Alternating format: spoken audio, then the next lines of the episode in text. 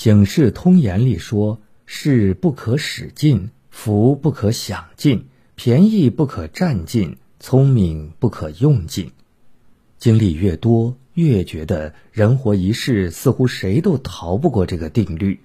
一旦走到极端，就会生出祸端。气球太大会爆，杯子太满会溢，做人太狂会倒，不加以控制的人生，终究会是一场灾难。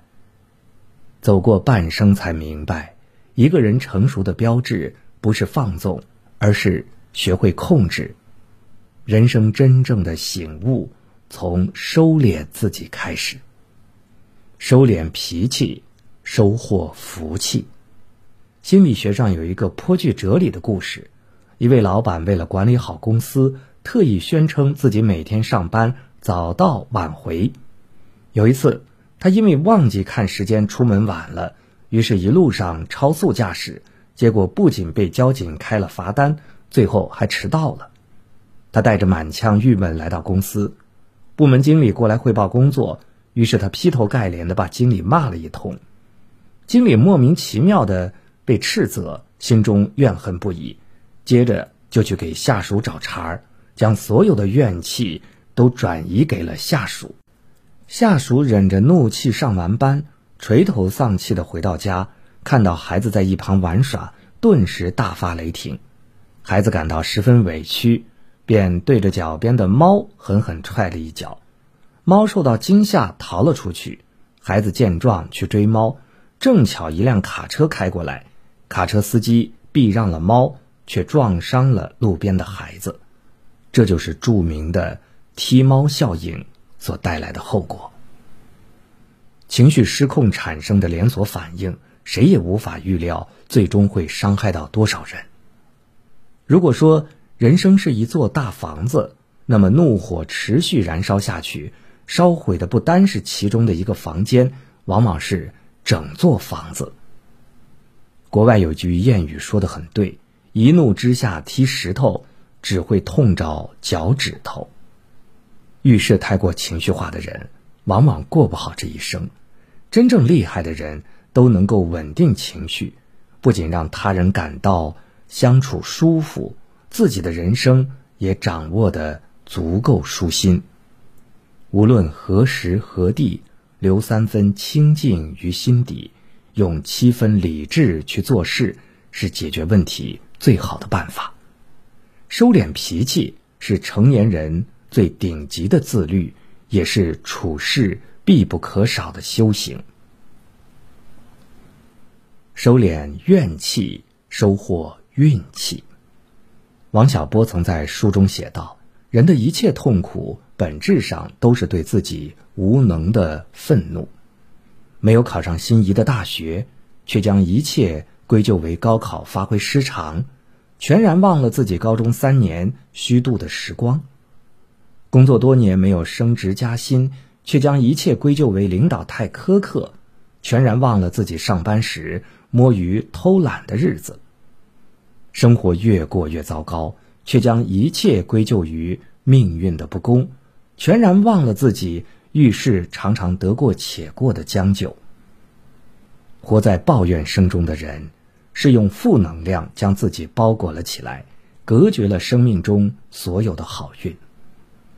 怨气不断，日子只会是阴雨连绵，不见晴天。画家煮酒梦二有段话说的很深刻：总是挂在嘴上的人生，就是你的人生。人总是很容易被自己说出的话所催眠，我多怕你总是挂在嘴上的许多抱怨，将会成为你所有的人生。其实很多时候，绊倒我们的并不是生活，而是我们对待生活的态度。命由己造，福由己求。人生的路走向何方，都是自己一次次的选择。唯有将怨气收起来，把心态调整好，让内心住进阳光，才是提升幸福感的最佳途径。收敛锋芒，收获格局。网上有个话题：真正见过世面的人是什么样的？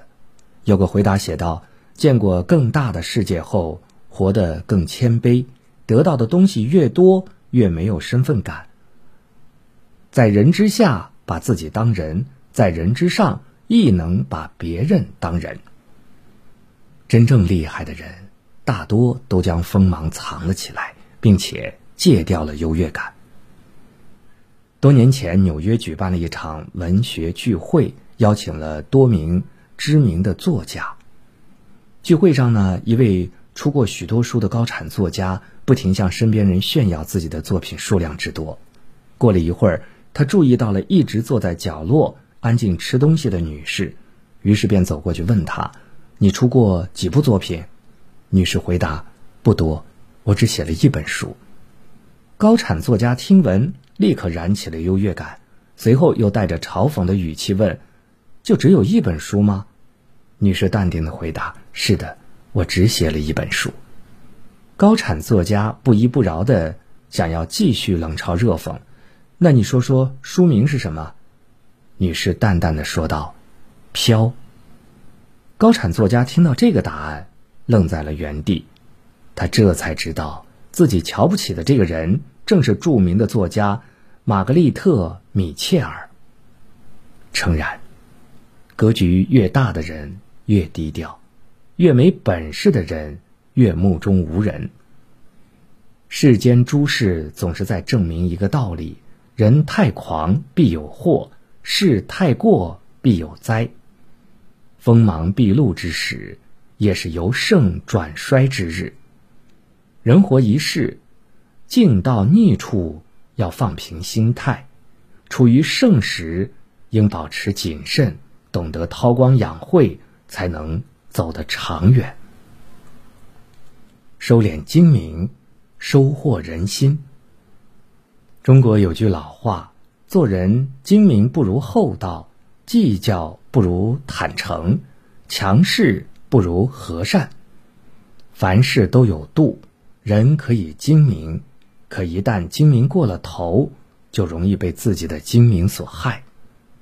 处事有分寸，人能算计一时，但算计不了一世，迟早会掉进圈套里。做人太过精明，只会在无形中给自己挖下一个又一个坑，再无可退之路；做事太爱算计，只会在越走越远时丢了良心。可。再也无回头的机会。行走于世间，最高明的处事方式，不是心计过人，而是德行深厚。漫漫人生路，最高级的处事境界，不是机关算尽，而是问心无愧。